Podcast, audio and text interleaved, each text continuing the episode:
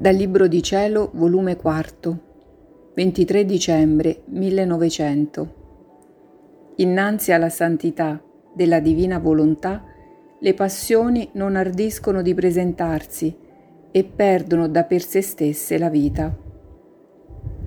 Dopo aver passato lunghi giorni di silenzio tra me e il benedetto Gesù, vi sentivo un vuoto nel mio interno. Questa mattina nel venire mi ha detto, Diletta mia, che cosa vuoi dirmi che tanto brami di parlare con me? Ed io, tutta vergognandomi, ho detto, Mio dolce Gesù, voglio dirvi che bramo ardentemente di volere voi e il vostro santo volere, e se ciò mi concedete mi renderete appieno contenta e felice. E lui ha soggiunto, Tu in una parola hai afferrato tutto chiedendomi ciò che di più grande è in cielo e in terra. Ed io in questo santo volere bramo e voglio maggiormente conformarti.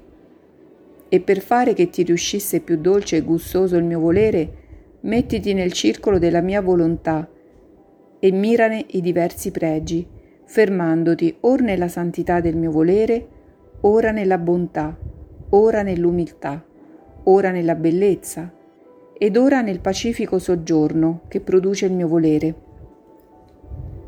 Ed in queste soffermazioni che farai acquisterai sempre più nuove e inaudite notizie del mio santo volere e ne resterai tanto legata ed innamorata che non uscirai mai più e questo ti porterà un sommo vantaggio perché stando tu nella mia volontà non avrai bisogno di combattere con le tue passioni e di stare sempre all'arma con esse che mentre pare che muoiono rinascono di nuovo più forti e vive, ma senza combattere, senza strepito, dolcemente se ne muoiono, perché innanzi alla santità della mia volontà le passioni non ardiscono di presentarsi e perdono da per sé stesse la vita.